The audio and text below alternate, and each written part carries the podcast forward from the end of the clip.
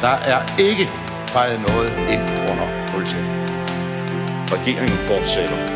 Derimod er det ikke nødvendigt, at statsministeren fortsætter. Der er ikke noget at komme efter. Per Helle, pas rigtig godt på dem. De er kun til lås. Fordi sådan er det jo. Ja, jeg kan bare sige, at der kommer en god løsning i morgen. Velkommen til Ministertid, programmet, hvor en forhenværende minister interviewer en anden forhenværende minister. Mit navn er Simon Emil Amitsbøl Bille. Jeg er tidligere økonomi- og indrigsminister, men det skal ikke handle om mig. Det skal derimod handle om dig, Rasmus Prehn. Velkommen til. Mange tak skal du have, Simon. Hvor meget savner du at være minister lige nu? Lige nu ikke ret meget. Det må jeg faktisk sige. Øh, jeg synes, det har været en, en hård, men også meget spændende tid, oplevelsesrig øh, tid. Men det sidste øh, halve år har været ekstremt hårdt, også fordi der har været også nogle sådan øh, personsager, man så må sige, som har været meget, meget opslidende. Så det at få noget mere tid til mig selv, til mine børn, øh, til de ting, der interesserer mig, det er faktisk rigtig, rigtig rart. Men jeg kan godt mærke, at det giver i mig en gang imellem, og når der er nogle øh, politiske emner, så har man lyst til at, at komme i manesien igen. Men det er rart at få en pause. Rasmus Prehn, udviklingsminister fra 2019 til 20 og minister for Fødevare, Landbrug og Fiskeri 2020 til 22 i Mette Frederiksens socialdemokratiske etpartiregering. Efter folketingsvalget i 2019 danner Socialdemokraten Mette Frederiksen som sagt en socialdemokratisk etpartiregering. En af de mange nye minister er dig, Rasmus Prehn. Var du nervøs på dagen for ministerudnævnelser? Jamen, det var sådan en dag, øh, hvor jeg var sådan øh, temmelig usikker på, om jeg vil få chancen at blive minister. Det må jeg indrømme. Mm. Altså, jeg tænkte, der kunne være en, en chance for det, men jeg tænkte, at der var en mindst lige så stor chance for, at hun ikke ville ringe. Uh-huh. Øh, og derfor var jeg sådan lidt, jeg var nødt til at forberede mig lidt på, hvis hun ringede, og hvad skulle jeg sige i forhold til hvilke opgaver, og så videre, så videre. Uh-huh. Øh, og jeg kan huske, at jeg så tænkte, det bedste er sådan set at have travlt med noget. Så jeg havde i forvejen en middagsaftale med min søde øh, storsøster, øh, så vi gik ud og spiste øh, øh, middag øh, på Christianshavn, Øh, og hun blev ved med at sidde og spørge, har hun ringet, har hun ringet, har hun ringet? Så jeg, nej, for pokker, jeg havde sagt, hvis det bare, at hun ringede. Øh, og det ender faktisk med, at jeg cykler hjem fra den der middagsaftale, og der er ikke nogen, der har ringet. Så du kommer langt ud på aftenen? Jeg kommer langt ud på aftenen, og for at det ikke skal være løgn, så, så øh, ender min gode ven Kim Mortensen, der har siddet i Folketinget også, som nu er direktør i Dansk Fjernvarme, han ringer så, om ikke vi skal tage en øl på Palæbar. Og så tænker jeg, jeg skide hul i det, fordi der bliver nok ikke ringet alligevel, så jeg går ud og får den der øl. Og bedst som vi sidder på Palæbar, hvor der virkelig er gang i den, jamen øh, så, øh, så ringer telefonen fra et hemmeligt nummer, så tænker jeg, nå for pokker, nu er den der måske. Og så er det jo lidt tvivlsomt, øh, når man skal ringes op og tilbyde et, et meget akværdigt embede, at man så sidder et sted, hvor der lyder af værtshus. Aha. Men altså heldigvis, så har jeg så været der før, og også hvor at min øh, daværende kone ringede. Så jeg vidste, at man lige kunne smutte hen om hjørnet, og så var der en opgang, hvor det lød som om, at man bare var hjemme. Øh, så jeg sprang ind, og så fik jeg først taget telefonen, da jeg stod inde i den der opgang, og så prøvede jeg at lyde fattet. Og så var det Mette Frederiksen, der ville tilbyde mig jobbet som udviklingsminister.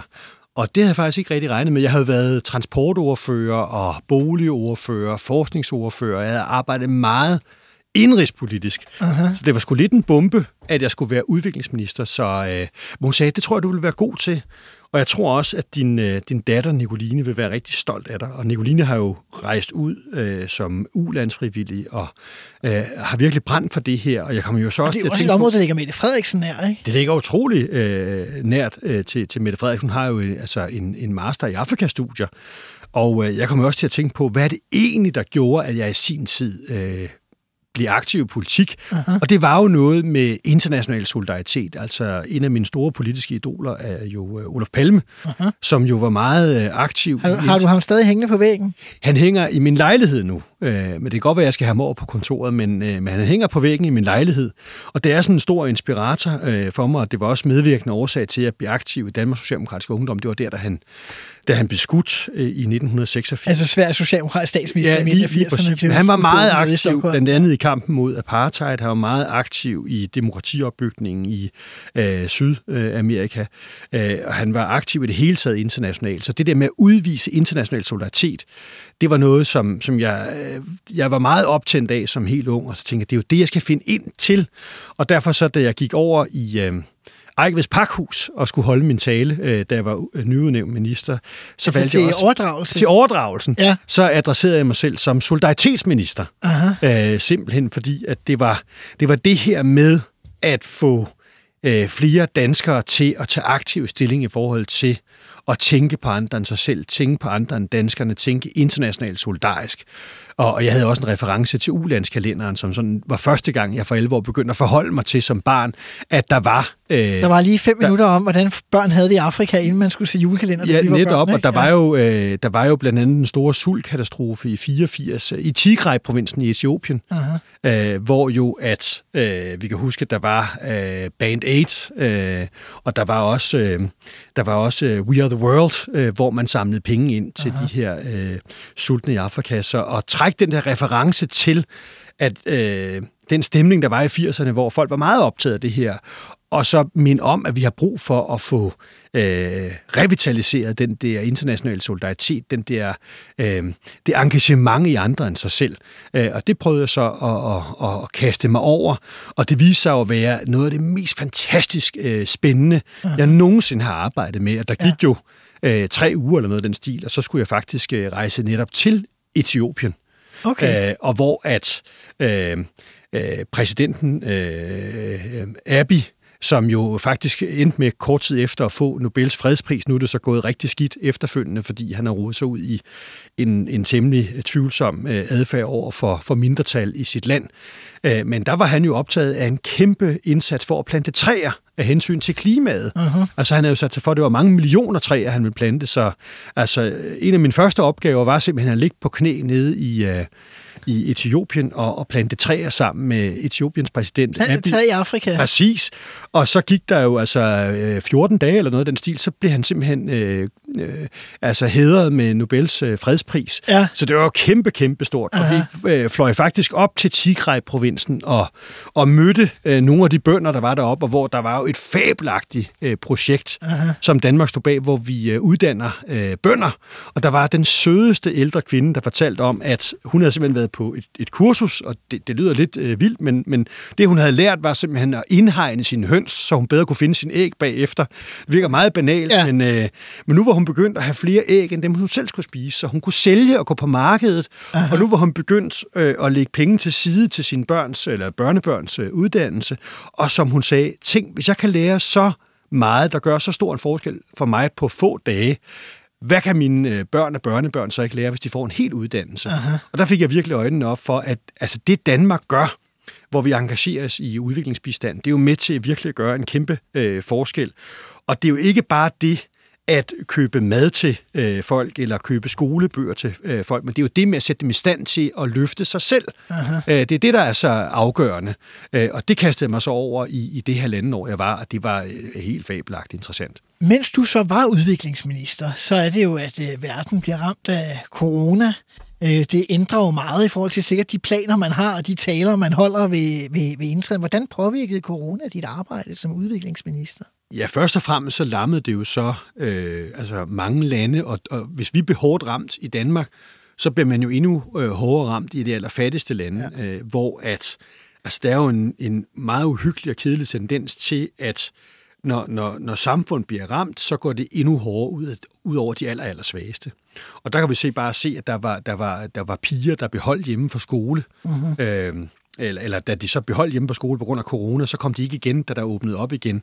Øh, der var... Øh, der var, der var en hel masse negative ting, som bare trådte endnu mere i, i kraft.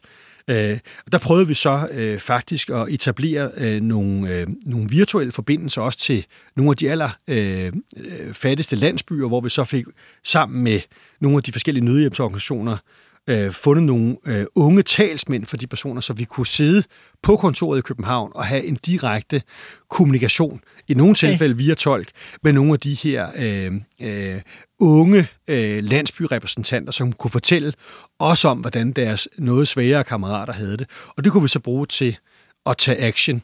Øh, og jeg synes, vi havde et fabelagtigt godt samarbejde øh, med ordførerne i Folketinget. I laver en, en corona-aftale i forhold til corona-aftale Afrika. og, netop. Ja. Og, og det, der går op for mig, det er jo, at øh, på det her område, der øh, kunne vi faktisk samarbejde øh, fint helt fra øh, enhedslisten til, øh, til øh, Dansk Folkeparti. Uh-huh. Øh, og der kunne man faktisk godt blive enige om at rykke på nogle af de her øh, ting. Det er et område, hvor den normale politiske fniderfnader måske ikke er Der var, så... ikke, der var slet ikke det fniderfnader, man kender andre steder fra. Aha. Det er klart, at nogle er mere optaget øh, af øh, ulandsbistand end andre, og der er jo også stadigvæk den øh, politiske stemning, at det er spild af penge og den slags på den yderste højrefløj.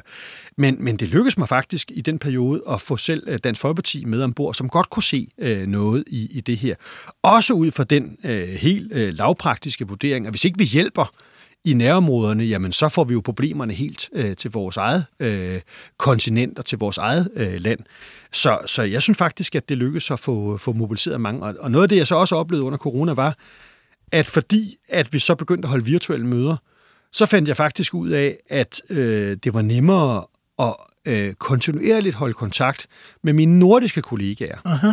Og ved at vi så... Øh, Og Norden er stærk, skal man vide. ikke, Ja, fordi når man kigger på, på Sverige og på Norge, så er det jo nogle af de absolut største øh, donorer. Øh, altså, vi er jo ganske få lande, øh, som øh, lever op til den der FN's forpligtelse i forhold til øh, at give ulandsbistand. Og der er Norge og Sverige øh, jo blandt sammen med Danmark.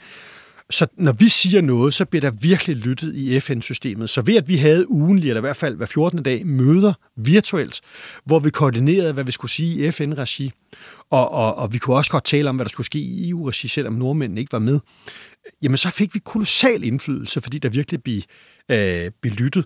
Og vi oplevede jo, at, øh, at FN's topfolk begyndte øh, at ringe faktisk øh, til mig, for at spørge, om ikke jeg vil være med til at fremme øh, den og den dagsorden hos Aha. mine nordiske kollegaer. For når vi så talte i Verdensbanken eller i FN, jamen når så både Norge og Sverige og Danmark, og så kunne vi så også få Finland med, de er ikke så store bidrag yder, men alligevel, mm-hmm. jamen øh, så var det virkelig noget, der, der battede.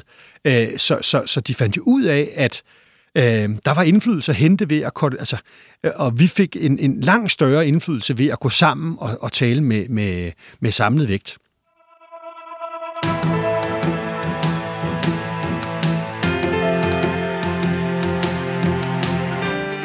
Lyder som, at øh, udviklingsministerposten udviklede sig til lidt af et drømmejob for dig, Rasmus Prehn. Men i november 2020, så trækker din partifælle Mogens Jensen sig som fødevareminister med baggrund i sagen om øh, manglende lovgrundlag i forbindelse med afling af de danske mink og afvikling af erhvervet. Mogens Jensen udtaler den forbindelse, det er klart, det er helt nødvendigt for mig at have tillid for Folketingets partier i forhold til at udøve mit erhverv. Det er min vurdering, at jeg ikke længere har den fornødende opbakning blandt Folketingets partier. Derfor har jeg i dag meddelt statsministeren, at jeg ønsker at udtræde af regeringen. Det er sådan, politikere siger, når de er blevet fyret, øh, for nu at sige det, øh, som det er. Du bliver ny øh, fødevareminister i stedet for. Hvordan bliver øh, budskabet om, at du skal over på det, som vel på det her tidspunkt udvikler sig til lidt af en uriaspost, øh, overgivet til dig? Jamen, øh, det er faktisk også en, en, en lidt sjov øh, historie. Altså, øh, der, der sker jo det, at, at vi begynder i den socialdemokratiske gruppe og, og på ministerholdet at gå og gisne om, hvem, hvem bliver den nye minister på det her område. Der var jo alle mulige forskellige rygter. Aha. Øhm, og, øhm, og jeg kan huske, at jeg sidder over i øh, Udenrigsministeriet sammen med min rådgiver, og vi, vi drikker en kop kaffe der om eftermiddagen, og, og vi, vi har så siddet der og, og, og, og joket lidt med det der, og så, så siger jeg så til folkene i ministeriet, at vi ses i morgen, medmindre jeg bliver ramt af minken. Øhm, og så griner vi af det, og det er jo, altså... Jeg, jeg, jeg siger det jo mest fordi, ja, galgenhumor, jeg siger det jo mest fordi, jeg tænker, at det er jo fuldstændig usandsynligt, at jeg ikke øh, ramt af det her. Øhm, og, øhm, og så går der ikke ret længe, så får jeg faktisk min gode ven og kollega, øh, Magnus Heunicke, på telefonen. Som var sundhedsminister på det tidspunkt. Jeg er sundhedsminister på det her tidspunkt. Han siger, altså, vi har skulle sidde nogle stykker, og vi har talt om det og sådan noget. Vi, vi, vi tænker sgu, at øh, hun kan finde på at ringe til dig.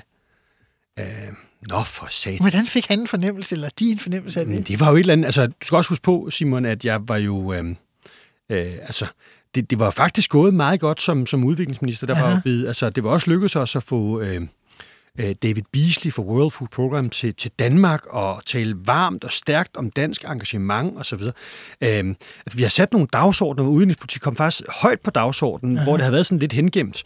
Det var den ene ting. Den anden ting var jo, at jeg blev hentet ind som vikar øh, for øh, Joy Mogensen som kulturminister i tre måneder. Og, og det vil jeg sige, det gik faktisk heller ikke helt skidt. Øh, Så der var faktisk nogle ting, hvor jeg havde vist, at, at øh, jeg kunne blive sat ind, og så kunne jeg få noget til at fungere. Øh, Det var jo blandt andet, øh, mens jeg var fungerende kulturminister, det tror jeg så har ramt mig rimelig hårdt efterfølgende, at øh, beslutningen om at, at, at lukke øh, det, det første øh, Radio 24-7 øh, blev, Det er endelig konfirmeret. det er endelig konfirmeret. Det var jeg så, øh, det havde jeg så den tvivlsomme opgave at skulle ud og forsvare. Ej, det, behøver, det behøver du ikke at Nej, jeg jeg, var med en, re- jeg var med en regering, som øh, startede med at træffe beslutningerne. Ja, ja, ja, ja. Nå, men altså, så, så der var nogle ting, der var eksekveret rimelig godt, og jeg tror sådan set, at det øh, Mette øh, havde brug for, var en, der kan tale med mennesker øh, og kunne få forskellige mennesker til at arbejde sammen. Uh-huh. Og øh, det havde jeg jo gjort, da jeg var transportordfører. Jeg havde så også gjort det som udviklingsminister, som kulturminister, og så tror jeg, hun har tænkt, øh, der er en, som, som øh, har noget ministererfaring, og nu kan han så tage næste skridt. Men altså, jeg sidder jo bare og tænker, hvad, hvad sker der der? Der er, jeg så, der har jeg så en aftale med min gode øh, kammerat, øh, Brian Toft, der bor nede på hos Andersens Boulevard, og han er så inviteret til noget middag, og vi sidder der og snakker, og så, så joker vi med, det er kraftigt med lige pas, at hun ringer omkring det her. Uh-huh. Og altså på det tidspunkt, der tænkte jeg, at det var absolut ikke nogen drømmechance. Uh-huh. Altså det havde jeg faktisk ikke rigtig lyst til. Nej. Det var også derfor, jeg kom den der galgenhumoristiske bemærkning. Men altså, Mette ringer, øh, og jeg havde faktisk lovet hende på et tidspunkt, at hvis det var, hun fik brug for mig til noget, så ville jeg sige ja. Okay, Så. så, det, det har jeg simpelthen Øh, haft en samtale om. Ja, men jeg sagde, altså, du må bare sige til, hvis der er nogle opgaver, jeg skal løfte, og der havde jeg også gået og håbet på, at det kunne være, at jeg skulle øh, løfte noget på kultur igen, eller så det var Ja.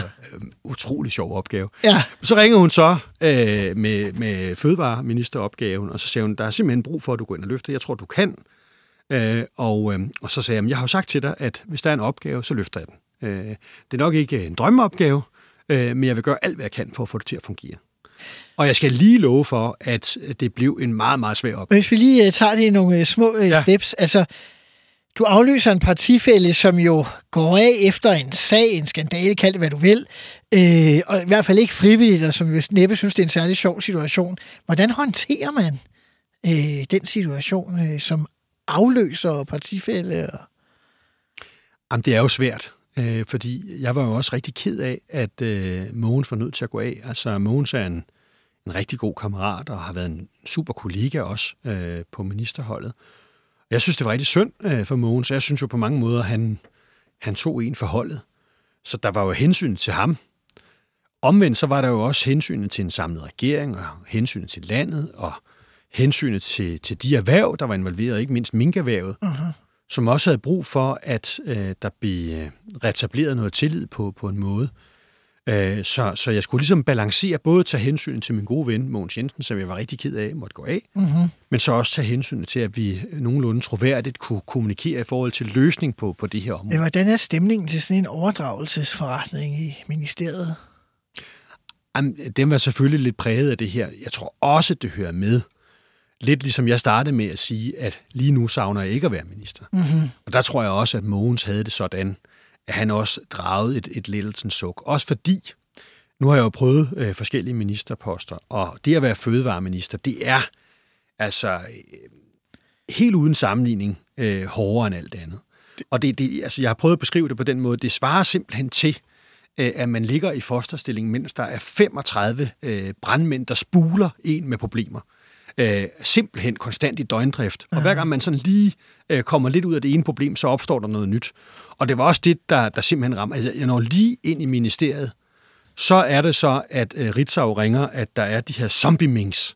Altså, simpelthen mink, der begynder at springe op af jorden. Altså, man graver dem ned. Aha. Øh, der ved, De eksploderer simpelthen. det eller? eksploderer, fordi de rådner. Aha. Øh, og, og det er jo så ved, ved Kølvrå øh, og Nørrefælling, øh, at man har gravet dem ned. Øh, det, der er sket, det er, at man i den her øh, panikagtige situation, hvor man skal bortskaffe de her mange mink, der er ikke plads øh, Så på millioner forbrændings, ja. millioner af mink, der er ikke plads på forbrændingsanlæggene, så man finder ud af, at man har nogle militære områder, det går nok at grave dem ned. Øh, I al hast får man ikke øh, orienteret de pågældende kommuner og borgmestre tilstrækkeligt, og det hele øh, kommer så øh, frem i offentligheden, lige som jeg er trådt til som minister, hvor at, øh, Velkommen altså, ja, øh, BBC og andre fortæller om zombie der, der popper op af jorden. Det er jo skrækkeligt. Aha. Øh, og, og, og, og, og, og rådgivningen i ministeriet er bare, øh, læg lavt, lad være at sige noget, øh, lad det gå over.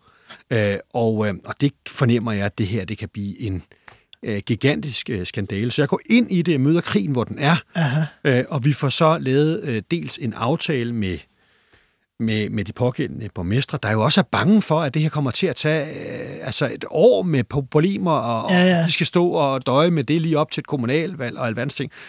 Så vi får lavet en løsning, øh, hvor man får øh, gravet de her øh, mink øh, op.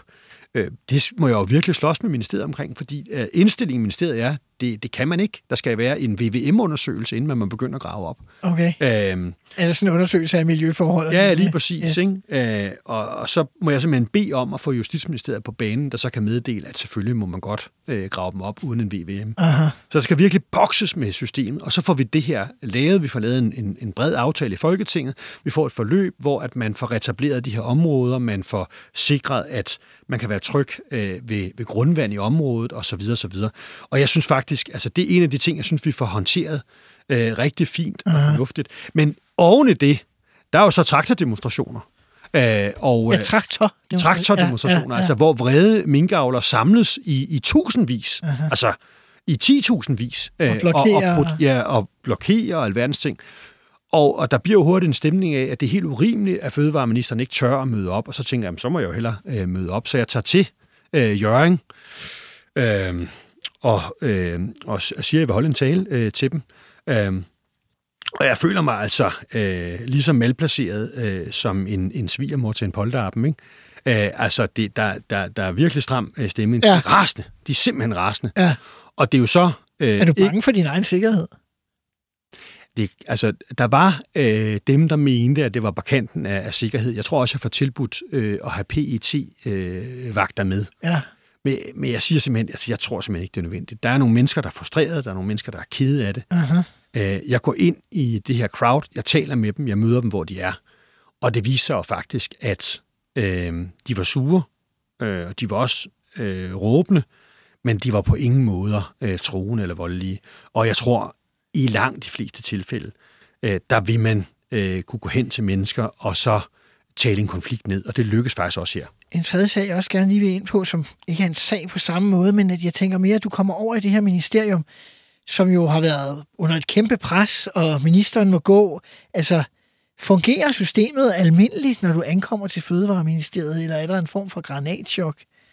Øh, de skal nu undersøges. Øh, det Jamen, det var jo en del af min opgave, Simon, at jeg skulle bygge ministeriet op. Du skal er også det, du laver en 10-punktsplan. Øh, Ja, men der, der er jo det ved det. For det første, så er man jo...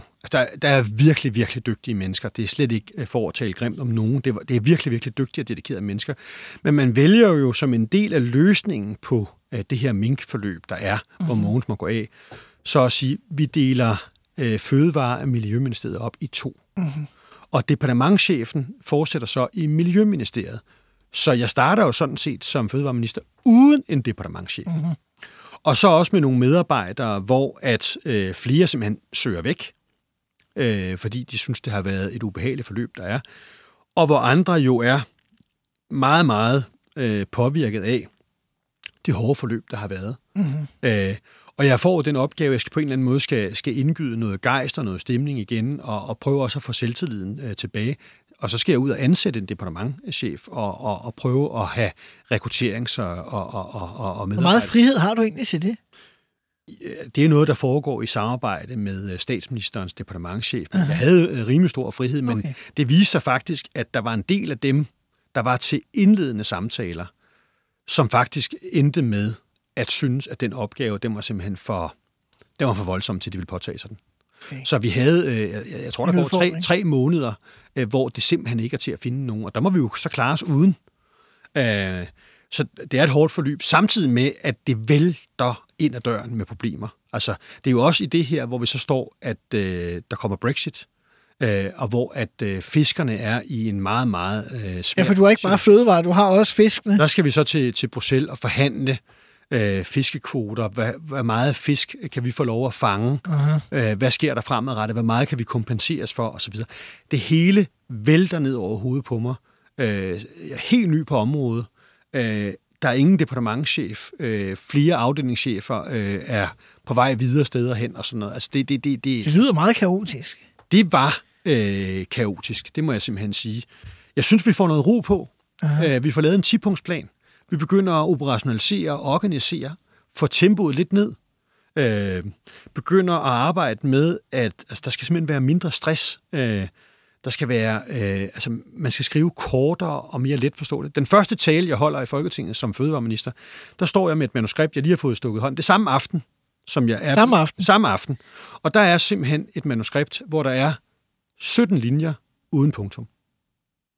Okay, Øh, det må alligevel være til. Øh, men med indskudte sætninger i indskudte sætninger i indskudte sætninger. Og det er simpelthen en særlig stil, man har oparbejdet, øh, hvor at man har synes, at for at få alle nuancer med, øh, så er man nødt til at skrive øh, på, på den måde. Det må være nærmest umuligt at læse op. Det, det er umuligt at læse op, og man står jo og læser noget, man faktisk ikke øh, helt ved, hvad betyder. Øh, og derfor gjorde vi det, at vi simpelthen øh, gik i gang med at øh, træne og uddanne vores medarbejdere i at skrive klart og kort og simpelt. Øh, og, øh, og hellere øh, skrive en præcis halv side, end øh, en meget, meget øh, indforstået og, og teknisk øh, øh, halvanden eller to sider. Øh, og så må, man, så må man hellere vende tilbage til noget. Men det der med at komme ind til, til benet, Til kernen er. øh, sådan så Ja, man kan orientere sig i det her. Øh, og det synes jeg faktisk, vi vil lykkes med. Så vi får, vi får trænet nogle medarbejdere i at øh, prioritere sagerne, tage det vigtigste først, lad være at, at prøve at ordne alt på samme tid, øh, skrive kort og simpelt, øh, og øh, være åben omkring, når der er noget, man er usikker på. Og så begynder vi faktisk også med, med løbeklub og alt muligt andet, der gør, at der vender noget stemning tilbage. Og på et tidspunkt er vi faktisk øh, det ministerium, hvor der er flest nye, der søger øh, job.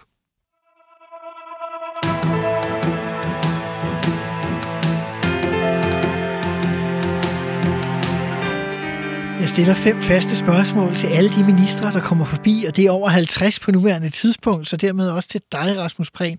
Og spørgsmålet er jo på tværs af begge øh, ministerperioder. Du behøver ikke ligesom at forholde dig øh, kun til den ene. Øhm, var der noget, du gerne ville have gennemført, som du ikke nåede som minister? Altså, øh, som udviklingsminister satte jeg mig det mål, at vi skulle have øh, uddannet øh, øh, markant flere. Jeg tror, jeg satte en målsætning om inden for en årrække at uddanne konkret 10.000 flere faglærte afrikanere, for ligesom at starte. Aha. Og, øh, og det nåede jeg ikke i mål med, fordi så bliver jeg udskiftet. Det er jeg hammer ærgerlig over, for jeg tror på, i stedet for at bruge en masse penge på, på lange videregående uddannelser i nogle af de her lande, hvor så, der sker det, at unge afrikanere så bare flytter til London eller New York eller et eller andet, så hvis det er, at de bliver elektrikere eller blikkenslager eller noget, så bliver de lokalt, bygger samfundet op, sørger for, at der kommer vindmøller, der kommer vandpumper osv. Det var jeg pokkers ærgerlig over, at jeg ikke kom igennem med. Hvad var din ministertids værste øjeblik? Ej, det er det sidste halve år, øh, hvor at jeg synes, det vigtige, svære arbejde, den gode dialog, jeg havde opbygget øh, med erhvervet, med Fiskeriministeriet på havnen og med landbrugsbesøg og alt muligt andet, at alt det arbejde øh, blev overskygget af øh, syv bilag, øh, som øh, var problematiske, øh, men Altså Så- sagde om, at der var betalt nogle ting på ministeriets øh, kreditkort, og at der var nogle Ja, bilag, det blev jo pustet op til noget, jeg slet ikke øh, kan genkende. Altså dybest set, så var at den, altså, det, der var det mest øh, gennemgående problem, var, at jeg havde benyttet øh, ministeriets kort til, at, når jeg havde været ude med nogen, som jeg godt måtte, det står i ministerbetjeningshåndbog, man godt må, så havde jeg givet 100 kroner i drikkepenge, henvendt mig med det samme og betalt de 100 kroner tilbage af mine egne penge. Der skulle jeg have haft 100 kroner med i lommen og givet drikkepenge, eller have betalt med mit eget kort, og så have fået refunderet det, der var ud over de 100 kroner. Så det var sådan set det, jeg, øh, det, var, det var et problem. Og så var der et enkelt bilag, hvor der var kommet et forkert navn på. Jeg har undret mig over en ting i den sag, og det er, at, at du overhovedet fik et kort.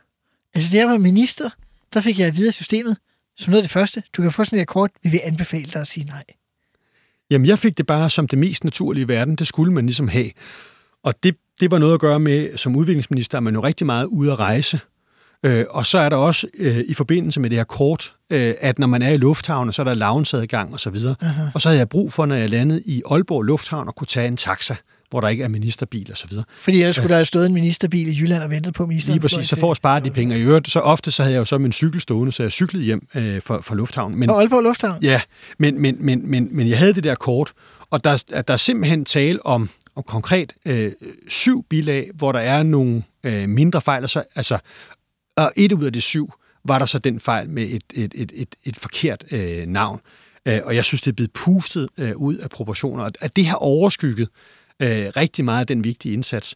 Altså det her, er jeg er da så irriteret på mig selv, øh, for hvis jeg havde vidst, øh, hvad de her små problemer kunne have givet af dårlig omtale, så havde jeg jo, altså jeg kunne bare have betalt selv det. Altså, øh, jeg kunne aldrig drømme om at, øh, at, at, at misbruge noget, eller gøre noget forkert med vilje. Det er simpelthen fordi, at der har været for travlt, jeg har været for tjusket, jeg har været for lidt opmærksom.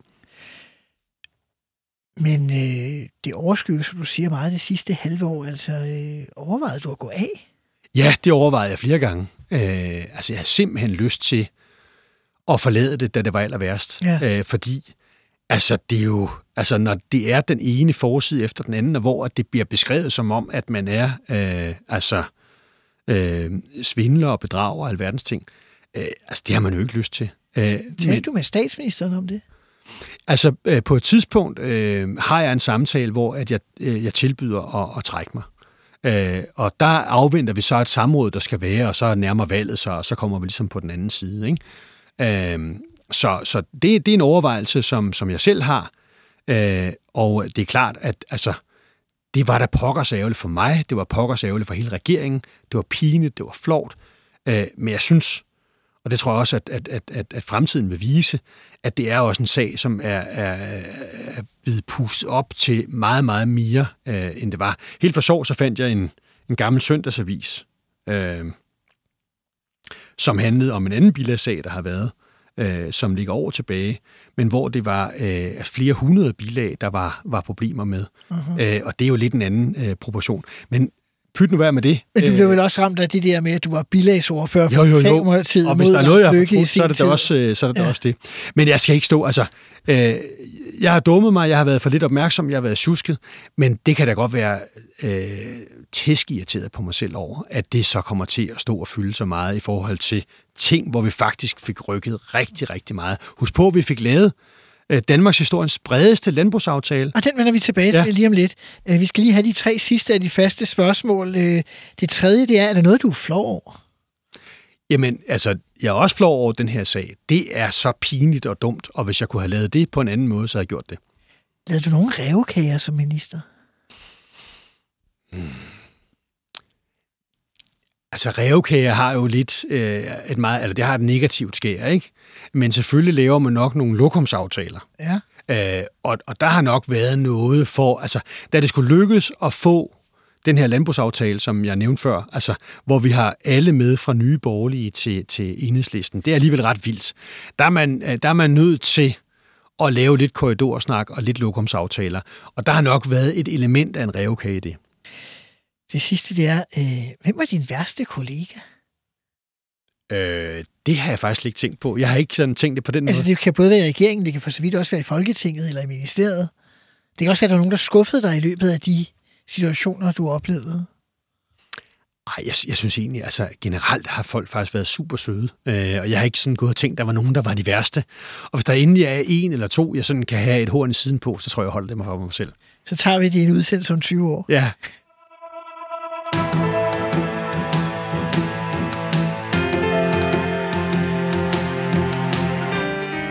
En af de ting, der har fyldt i din tid som fødevareminister, er spørgsmålet om en aftale for landbruget om grøn omstilling. Ja. Øhm, hvorfor var det vigtigt? Jamen, det er jo super, super vigtigt, fordi at øh, vi ved, at på den ene side, så er Danmark jo et af de førende øh, fødevareproducenter. Altså, vi er nogle af dem, der producerer flest fødevarer. Øh, der er rigtig mange lande, der er afhængige af øh, det mad, der kommer fra Danmark. Øh, tænk på, på mælk og smør. Vi, vi taler om øh, Danish bacon og øh, lurpak smør og så videre, som jo er, er kæmpe store øh, øh, eksportartikler fra Danmark.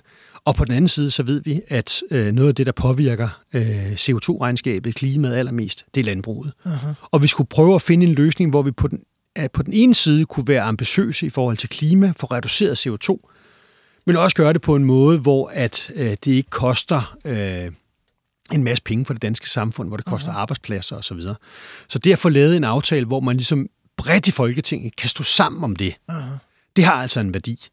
Og der, øh, da jeg kom ind i ministeriet, var der egentlig lagt op til øh, det, jeg vil kalde en, en super, super, øh, øh, altså rød aftale, som der ligesom skulle klares af med de røde partier. Altså med de tre ja. støttepartier. Øh, og, og der, der, som jeg oplevede det, så var der også, øh, altså, der var nok nogle grønne ambitioner, men det var lidt på, altså, det var lidt de lette løsninger, hvor der ikke var, som jeg ser det, øh, var taget tilstrækkelig øh, hensyn til, at der er et erhverv, der ville kunne komme i problemer.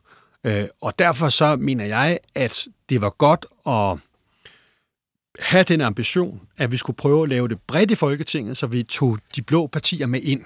For det vil tvinge os til at tænke kreativt, tænke nyt, og lave noget, der jo stadigvæk er noget af det allermest ambitiøse på klimaområdet i hele verden, men på en måde, hvor at det ikke koster i tusindvis af arbejdspladser. Men det, at det skal være bredt, er det et initiativ, du tager, eller det, det seng, der kommer øh, ovenfra om, at det her det er ved at udvikle sig i en forkert retning? Eller? Jo, men det er jo en samtale, der er internt i regeringen. Ja. Øh, øh, parallelt med, at jeg øh, bliver fødevareminister, er det jo også sådan, at Landbrug og Fødevare vælger ny øh, formand, mm-hmm. og det er jo så den unge Søren Søndergaard, der kommer ind.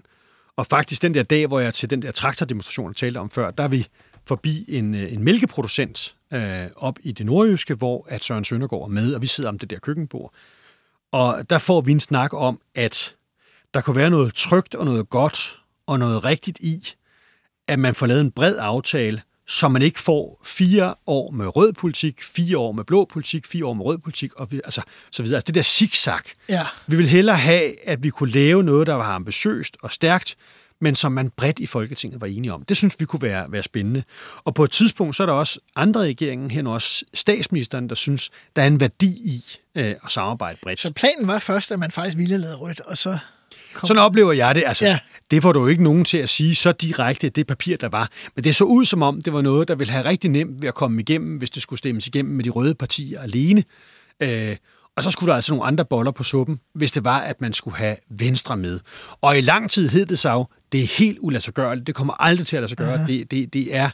Øh... Når man læser og tilbage og så videre, så var der også meget sådan øh, offentlig kritik, der snakker om, at der var 60, møder. 60 møder. Kan det virkelig være rigtigt øh, forhandlingsmøde over? Hvorfor faktisk vi kom helt op på 100? Okay, der, jeg så bare en artikel, hvor der stod 60. Jeg tænkte, det virker ja. helt vanvittigt. Øh, jeg tror aldrig, jeg har deltaget i noget med så mange øh, øh, øh forhandlingsmøder. Øh, Venstre var også, altså du var ude og true dem lidt med økonomien i offentligheden, og Troels Lund var ude øh, som mm. Venstre bulldogger hver efter dig og så videre. Altså der var sådan en rimelig uh, anspændt stemning, i hvert fald i offentligheden. Jeg ved ikke, hvordan det oplevedes bag uh, Om det, det var der også. Altså, det var der også. Øh, altså, øh, en af udfordringerne var jo også, at vi jo sådan set havde lavet skitsen til en aftale, uh-huh. men ikke rigtig kunne få lov øh, at øh, tilføre nogle af de penge, der skulle til for at lande aftalen. Uh-huh. Og det er jo noget, der sker. Det bliver svært ved internt i regeringen at få et tilfælde der, der, der skulle jeg jo have et mandat i øh, regeringens økonomiudvalg, og det fik jeg simpelthen ikke. Okay. Øh, og øh, det var så i maj måned. Og så skulle jeg jo sådan set øh, træde vandet hen over sommerferien og, og hen i efteråret. Uh-huh. Og så bliver det så flyttet over i øh, Finansministeriet, hvor jeg så er med og hvor vi så i øvrigt har nogle, nogle gode og nogle fornuftige øh, Også efter Pape og Element var ude og brokke sig i ja, ja. offentligheden der. Og, og så, så får vi faktisk et godt forløb øh, i Finansministeriet, hvor at vi så også langt om længe kan finde nogle penge, sådan så vi kan få det skruet sammen, så at også Venstre kan se sig selv i det. Og så øh, er det jo ikke mindst et, et rigtig dygtigt arbejde fra Troels Lunds side i forhold til at holde sammen på øh, blå blok. Uh-huh. Så da han ligesom siger ja til det her, så har de tillid til, at så er det tilstrækkeligt godt til, at de også øh, tør at være med. Øh, så der er et godt forløb øh, der. Øh, øh, jeg, jeg tænker godt, vi kunne have nået det noget før, hvis vi havde ville det, men det ender jo så med der i øh, oktober måned, at vi så får lavet den her aftale, som altså det, det er altså virkelig noget, som resten af verden har lagt mærke til. Og nu, for eksempel her 1. februar, der skal jeg til øh, Helsinki øh, og holde oplæg om vores ambitioner i forhold til og satse meget mere på planteprotein til mennesker og alt det her. Så, så, så, så der, det er noget, der er blevet noteret sig ude i verden som historisk ambitiøst, og det, at vi har kunne formå at forene både den yderste venstrefløj og den yderste højrefløj i samme aftale, det, det, det er noget, som, som, øh, som folk i udlandet lægger mærke til og tænker, det var da helt vildt, at det kan lade sig gøre. Og det er jo flot. Grunden til at spørger til processen er sådan set ikke for at skulle sige, at øh, noget særligt negativt i forhold til aftalen eller noget. Det er mere fordi, jeg synes også for lytternes skyld, at det er meget interessant det der med, at man kan som minister sidde og egentlig have en meget god fornemmelse og en tegning af, hvad pokker der skal ske. Og så sker det her med, at det bliver rykket over i Finansministeriet. Det har vi to jo prøvet, på, mm-hmm. både som i opposition og i regering, og vi har set, prøvet det selv og set andre osv. Og, og nogle gange er det sådan, kan, kan det være svært at se, er det bare Finansministeriet, som nærmest som institution, der gerne vil sige, at det er dem, der beviger pengene. Andre gange kan det være oppositionen, der gerne vil vise, at det her det er meget vigtigt. Og fordi det er meget vigtigt, så skal man ligesom enten over i Finansministeriet, hvis det er rigtig vigtigt, helt over i Statsministeriet. Ikke? Altså, hvad er det? Det kan også være drillerier eller en ting internt i Socialdemokratiet, det kan være svært for dig måske at svare på. Altså, hvordan oplever du, hvorfor er det, det flytter? Jamen, jeg, jeg, jeg tror, det har noget at gøre med, at man har øh, et ønske om at, øh, at være helt sikker på, at det er det rigtige, der foregår. At man, er, at man har et behov for, at der er flest muligt, der tænker med, og at Finansministeriets øh, skarpe økonomiske hjerne er med indover, så man sikrer, at der er kvalitet øh, i det. Så også er budgetdisciplin nær Netop, og, og jeg tror så også, det spiller ind, at man netop i opposition, som du er inde på, Simon, kan have en interesse i, at det bliver lidt øh, dramatisk. Man, man kan hænge den siddende ressortminister ud og sige, det er simpelthen ikke godt nok, nu må vi have en voksen i lokalet og alt det her. Og så tager man det over i Finansministeriet, og så kan man sidde der. Men altså... Øh... Jeg har selv oplevet sådan en mærkelig ting, at da Thorning var statsminister, ja. Lars Løkke, han sagde igen og igen, hvorfor sætter hun sig aldrig for bordet, øh, for bordet en, en forhandling? Ja. Og når han så bliver statsminister igen, så sætter han sig jo aldrig for bordet i en forhandling. Øh, man kan sige, så det er jo sådan noget, man kan sige nogle gange i opposition, ja, men når man ja. så selv kommer i regering, så vil man sgu ikke have... Nej, men, men, men det er også noget med, at der, der, altså, de er jo virkelig i skarp træning i Finansministeriet i forhold til at lave de her brede aftaler ja. og, og, og sidde med de her ting og skære det til. Og de har også så vanvittigt meget på paletten, så meget de skal nå.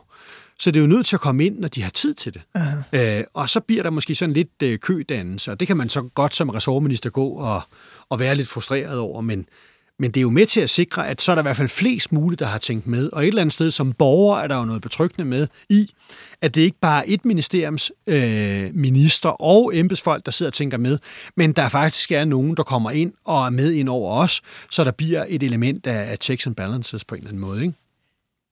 Sådan nogle øh, grønne landbrugsaftaler, på en eller anden måde, så minder det mig lidt om øh, aftaler i Socialministeriet om børns øh, forhold. Det er som om, at der bliver ved med at blive lavet nye, så man aldrig rigtig bliver færdig med det, og hver minister kan så stille sig op og sige, yes, nu har jeg reddet børn, eller yes, nu har jeg gjort noget for den grønne omstilling på landbruget. Er der ikke et eller andet mærkeligt i, at, at det bliver slicet så meget op? Fordi man snakker jo nærmest allerede om det igen. Jo, altså jeg synes så også, at, at, at, at, at man har måske været lige lovligt hurtigt til at tale om, at det, der er, det ikke er godt nok, fordi det er faktisk en stærkere en ambitiøs aftale, der er lavet. Den aftale her, som jeg lavede, øh, den er jo så også koblet op på, at EU har valgt at sige, at vi skal have en meget mere grøn måde at bruge vores øh, EU-landbrugsstøttekroner på. Mm-hmm. Så en fjerdedel af pengene, altså 25 procent, er dedikerede grønne initiativer. Øh, og der, øh, den aftale, vi har lavet, det er den, der ligesom skal understøtte, at vi har lavet en kapplan, som vi så behandler i Folketinget i øjeblikket, som der gør, at man kan søge øh, de her programmer, hvor man kan få landbrugsstøtte. Det, det hedder eco-schemes, hvor hvis man så øh, vil dyrke blandt andet planteprotein, jamen så kan man søge om det, og så får man øh, landbrugsstøtte til det. Og det er så med til at drive en udvikling, hvor at man går fra noget, som var mere konventionelt, til noget, der er mere bæredygtigt, mere grønt, mere klimavenligt.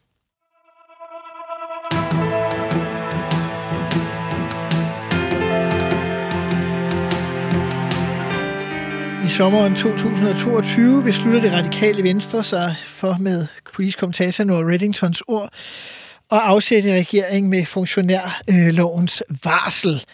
Øhm, hvordan øh, oplever du den der periode, hvor I faktisk jo nærmest de facto er i valgkamp, men ikke er det i, i virkeligheden, for den er ikke udskrevet? Jamen det, der egentlig er sjovt, det er, at øh, vi bliver egentlig rimelig hurtigt enige om, at øh, vi vil altså i arbejdstøjet, vi vil fortsætte med at lave noget. Altså det skal ikke være sådan, at fordi at de radikale har fået kulder, øh, at så skal vi bare stoppe med at arbejde og vente på, at der bliver udskrevet valg. Nej, vi, vi skal have lavet tingene færdige. Så jeg øh, rykker sammen med blandt andet øh, enhedslistens øh, dygtige Søren Ege Rasmussen og, og kigger på, jamen, hvad kan vi faktisk nå at få igennem?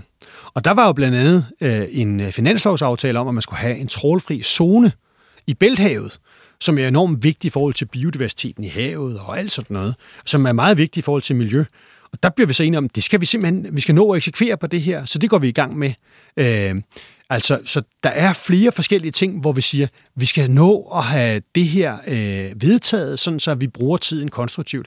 Så jeg oplever altså, på trods af, at jeg så står i den der mediestorm øh, med, med, med, med de der bilag, øh, så når vi faktisk at få eksekveret en hel masse konkret øh, politik. Og, og øh, altså, øh, ja, efter at valget har været der, hvor jeg kun er fungerende minister, og inden jeg bliver afløst af Jakob Jensen, så når jeg jo så til, til Bruxelles og forhandle fisk, hvor vi så også øh, lige præcis når at få forbedret nogle kvoter for fiskerne, efter mange år, hvor kvoterne har været dårlige. Så vi arbejder løs. Valget kommer. Jeg fornærmer dig næppe ved at sige, at du får ikke noget særligt prangende valgresultat. Det var ikke direkte prangende, nej. Øh, du øh, får vel nærmest det laveste stemmetal af de 50 socialdemokrater, øh, der er valgt, selvom du ikke bliver valgt på det sidste mandat, for det er noget med valgteknik. Ja, ja, ja. Øh, du får ikke engang noget ordførerskab. Og det er faktisk mig selv, der har valgt øh, det. Jeg tror godt, jeg kunne have fået et ordførerskab, men jeg har tænkt, altså, efter så, altså, jeg ved ikke, om man må bruge det ord, men det er jo sådan set en røvtur, jeg har haft. Altså en regulær røvtur. Øh, altså, øh, det, det er et halvt år, hvor jeg er blevet hængt ud i pressen. Øh, og man kan så sige, hvis man så kan formå at blive valgt til Folketinget på trods af det, øh, så skulle der også være en chance for at blive genvalgt igen, fordi at, øh, altså, det var virkelig det dårligste odds nogensinde i forhold til at blive genvalgt. Ikke? Men, øh, men der er brug for, at øh, jeg øh, får genopbygget noget tillid øh, i min valgkreds. Uh-huh. Der er brug for, at jeg viser, at det der øh, politiske knofedt og det der med rundt og lytte til mennesker osv., at, at det er noget, øh, jeg øh, øh, gør en dyd ud af, og at jeg er parat til at tage det slæb, der skal til for at genopbygge mig selv øh, som politiker. Og derfor har jeg valgt at sige, jeg vil rigtig gerne være formand for transportudvalget, også fordi jeg kan se, der er en hel masse proces, som der trænger til nogen, der gider at bruge kræfterne på det. Altså meget mere dialog, meget mere borgerinddragelse, meget mere interessant inddragelse. Det får vi nogle bedre beslutninger på, og det kommer jeg til at bruge mange kræfter på. Jeg kan ikke lade være med at lige vende tilbage til noget omkring det med bilagssagen igen. Altså især historien om, at øh, du har skrevet det her forkerte navn på, har jo ja. fyldt meget. Var det Søren Wormslev fra at TV2 Nord, eller? Ja, han er på TV2 Nord. TV2 Nord, ja. ja. Øh, både fordi du endte med at betale for middagen selv, men også fordi du har nægtet at fortælle offentligheden, hvem du egentlig spiste middag med. Altså det sidste, det forstår jeg sådan også med min politiske erfaring faktisk ikke, hvorfor at du ikke bare siger, at det var ham her eller hende her, og så kommer videre i verden. Det var fordi, altså, øh, da det er, det kommer i medierne, blandt andet med Hans Engel, og så er der også Sanne Fagenø, der var på BT på det tidspunkt. Og som, de var til nogle af de andre middage, der De var til nogle af de andre middage. Og du har sagt, at det ikke var nogen af dem. Ja, og de fik jo den helt store øh, grovfil i aha, medierne. Aha. Og igen og igen og igen. Øh, og, øh, og det har haft øh, altså, øh, betydelige konsekvenser af negativ omtale for dem. Aha. Øh, og jeg har simpelthen lavet den her tåbelige fejl, Øh, altså, det er jo, altså, jeg har jo faktisk drukket kaffe og, og også spist frokost med, med Søren Wormslev øh, flere gange, men dog ikke i, i nyere tid. Han sagde, at han aldrig havde spist middag med dig. Ja, men vi, vi har nu taget en frokost øh, sammen. Øh, men men, men, men øh, det er jo så dumt og ærgerligt, at han ender med at komme i den situation, hvor han bliver hængt ud. Uh-huh. Og så tænker jeg, så kunne det lige passe, at øh, den journalist, som jeg i øvrigt har lovet, at det vil aldrig komme i offentligheden. Altså, jeg har fået den instruks i ministeriet, at der er agtindsigt i øh, titel øh, og i formål, men ikke i navn. Så øh, den pågældende journalist, der har modtaget den her middag af mig, har fået at vide, det vil aldrig komme i offentligheden. Uh. Og så vil jeg jo svigte den aftale, hvis jeg så tager vedkommende og kaster under bussen. Øh, og det vil jeg simpelthen ikke øh, stå model til. Husk på, at i, øh, i andre lande, der er jo journalister, der går i fængsel for at, be, oh, og, og, og beskytte deres kilde. Men der, øh, der næ- og her, men næppe ministre? Nej, det kan du sige. Øh, men øh, jeg gider bare ikke, når jeg har lovet, øh, at det her det er noget, øh, som ikke kommer i offentligheden, at så vedkommende skal have øh, så stor en røvtur, øh, som øh, dem, jeg har været ude at spise med, har fået. Så derfor så har jeg valgt at sige, at jeg tager den på min kappe. Jeg havde så ikke haft fantasi til at forestille mig, at der er medier, der kan gentage den samme historie. Ikke fem, ikke ti, men måske 25-30 gange, og få det til at lyde som om, det er noget helt andet, end det har været. Nu har jeg jo skiftet fra politik til journalistik, og i min nye branche svirrer det jo med rygter, ligesom det gjorde i den gamle. Et af de rygter, der går, det er, at grund til, at du ikke vil fortælle det, det er, fordi der er tale om et forholdsvis kulørt navn. Jamen altså, det sidste, jeg var udsat for, var faktisk, at jeg mødte øh, en, øh, en, en, en, en, en tidligere øh, pornoskuespillerinde, øh, som jeg faktisk har haft med til en af mine fester i lejligheden.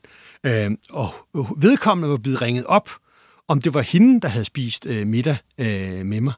Øh, og, og at, at, altså, hun, og det var ikke bare et medie, det var fire-fem øh, medier, der havde kimet hende ned for at få frem, at det var hende og jeg, der havde spist øh, den her middag. Men det var det ikke. Det er jo en afkræfte, det er det jo ikke. Øh, altså, hun har været med til en fest hjemme hos mig.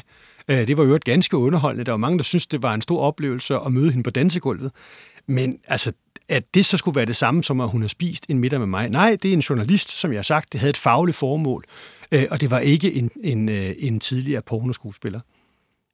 Nogle vil måske sige, hvis ikke du river plasteret af, så vil den her sag forfølge dig og måske forhindre, at du får en ny ministerkarriere. Er det virkelig det værd? Jamen altså, et ord er et ord, og når man har givet et håndslag, så skal man jo gøre det. Det er jo totalt fæsent og forkert, hvis det er sådan, at man først giver et håndslag og lover noget, og så fordi man kommer under personlig pres, så øh, stikker man halen mellem benene. Det gider jeg ikke være med til. Rasmus Prehn, tak fordi du ville komme og fortælle om din ministertid. Tak fordi jeg måtte. Mit navn er Simon Emil Amitsbøl Bille. Du har lyttet til Ministertid på 24 Husk, at jeg hver fredag nu også sender Ministertid live, et eksklusivt debatprogram om aktuel politik, hvor adgangsbilletten er et forhenværende minister på visitkortet. Jeg er tilbage med en klassisk omgang ministertid om en uge, når det er der bliver ministertid på 24 /7.